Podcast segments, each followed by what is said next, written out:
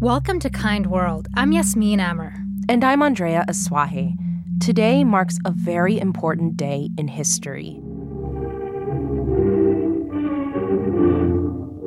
Behind the barbed wire lay a world of men and women condemned to death, and a world of those who had died already, the survivors cut off from the rest of humanity 75 years ago, Soviet forces who were part of the Allied powers during World War II came upon a horrifying scene in Poland.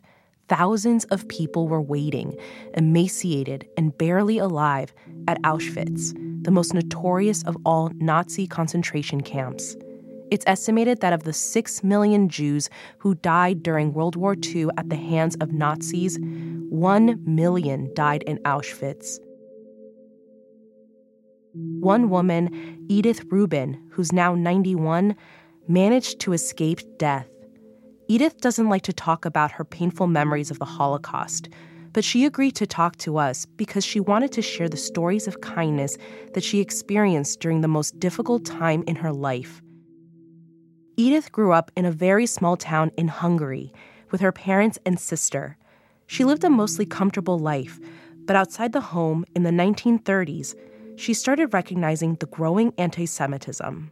I had uh, children that I played, and then one day they were uh, told never to play with Jews. Things got much worse. Edith remembers the day her family was forced to leave their home without their belongings. They and other Jewish families were taken to a nearby town square where they were forced onto trains. They didn't know it at the time, but those trains were headed to Auschwitz. When we get to a house there in Auschwitz, they cut our hair off completely. And I felt so humiliated. You know, I was a teenager and I, I did not have a drop of hair. I was, I still was not in reality to see that they want to kill us. Edith was 15 years old. She was separated from her family, and because she was tall for her age, she was sent to work at another camp. There, she experienced relentless cruelty, but she says there were rare moments of kindness that she'll never forget. Like the day she and other prisoners were forced to march with their heavy shovels. That day, Edith was struggling to keep up. She was feeling weak because of a festering wound on her leg. That's when another prisoner stepped up to help her. I don't even remember her name. And she, maybe she felt sorry for me because it was hard for me to walk. And she took for me the, the shovel. She said, I want to do it. And I, I remember I, I don't want her to, she should take two shovels. I said, no, don't do this. But she insisted. And when I saw this kindness, then, then I, I, I imagine I had some hope. Edith believes this woman saved her life. If she'd been caught struggling, or if she'd collapsed, the Nazis would have likely killed her. Another act of kindness that sticks out in her mind came from an unexpected source an older German guard. Every day he took his lunch and set it out for the Jewish prisoners.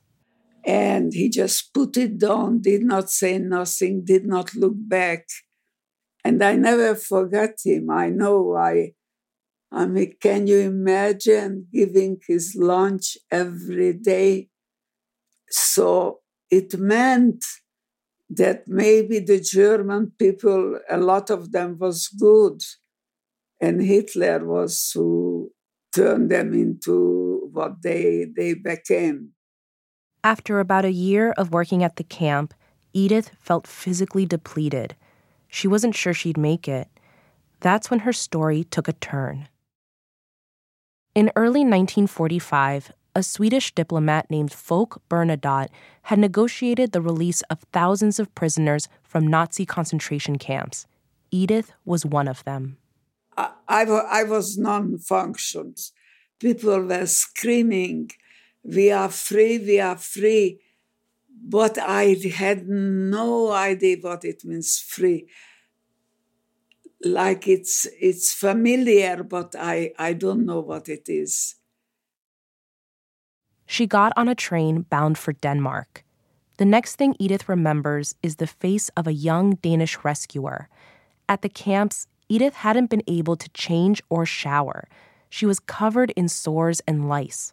Still, that rescuer held her in his arms and asked her what she needed. I, I could not believe that is possible.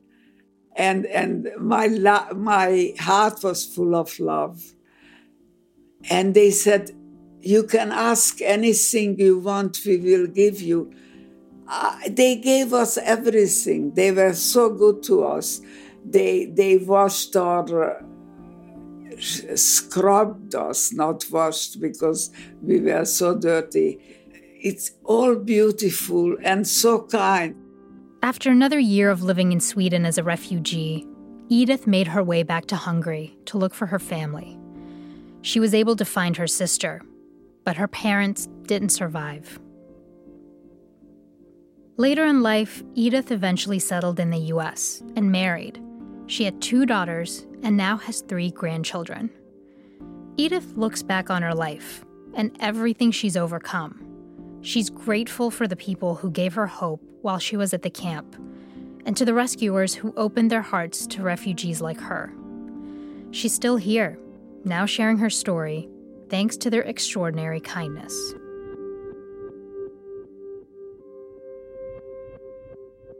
We'll be right back with more Kind World after the break.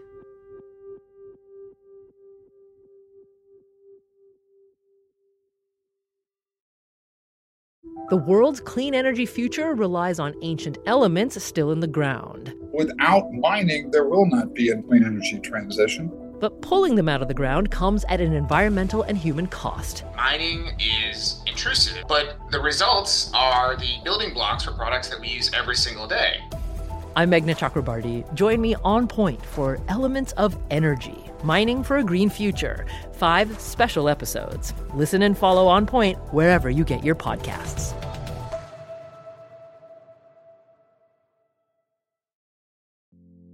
Welcome back to Kind World. Before the break, we heard from 91 year old Edith Rubin, who shared her story about surviving the Holocaust. It's more important than ever that we hear these stories. A recent poll found that two thirds of millennials couldn't correctly say what Auschwitz was, and 22% said they either didn't or weren't sure if they heard of the Holocaust. So, Andrea, I was very shocked when I read those numbers. Also, that same poll says that half of Americans think Hitler forced his way into power. He didn't. He was democratically elected. And that's what gave him legitimacy to carry out the atrocities that he did. After our interview with Edith, we spoke to her daughter, Myra Goodman, and she says there are lessons she hopes we can all learn from her mother's story. I think for a lot of people, they feel like the Holocaust is ancient history. It is, it is so, it is so alive and it is, it's such a cautionary tale. And I think, you know, we're not seeing things of the magnitude of the Holocaust, but we're seeing a lot of the emotion and a lot of the forces now in the world, you know, all this reaction to immigrants and all this nationalism and all of this divisiveness. And I just think that it is so important for us to see where humans can go when when we let these type of um, forces kind of get out of control. And I think it's just important for all of us to, to be introspective and to look for the love in our hearts.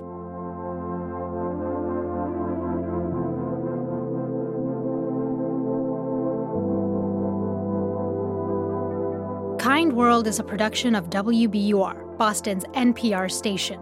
Paul Vaitkus and Matt Reed do our sound design. This episode was mixed by Matt Lisette.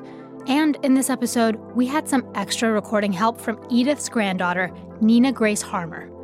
Iris Adler is our executive producer. I'm reporter and producer Yasmin Amer. And I'm reporter and producer Andrea Asuaje. We're coming back with an all new season in March. Until then, don't forget to subscribe to our weekly newsletter called The Care Package. We'll send you lots of good stories straight to your inbox every Saturday morning. Sign up on our website, wbur.org slash kindworld. Thanks for listening. We'll see you soon.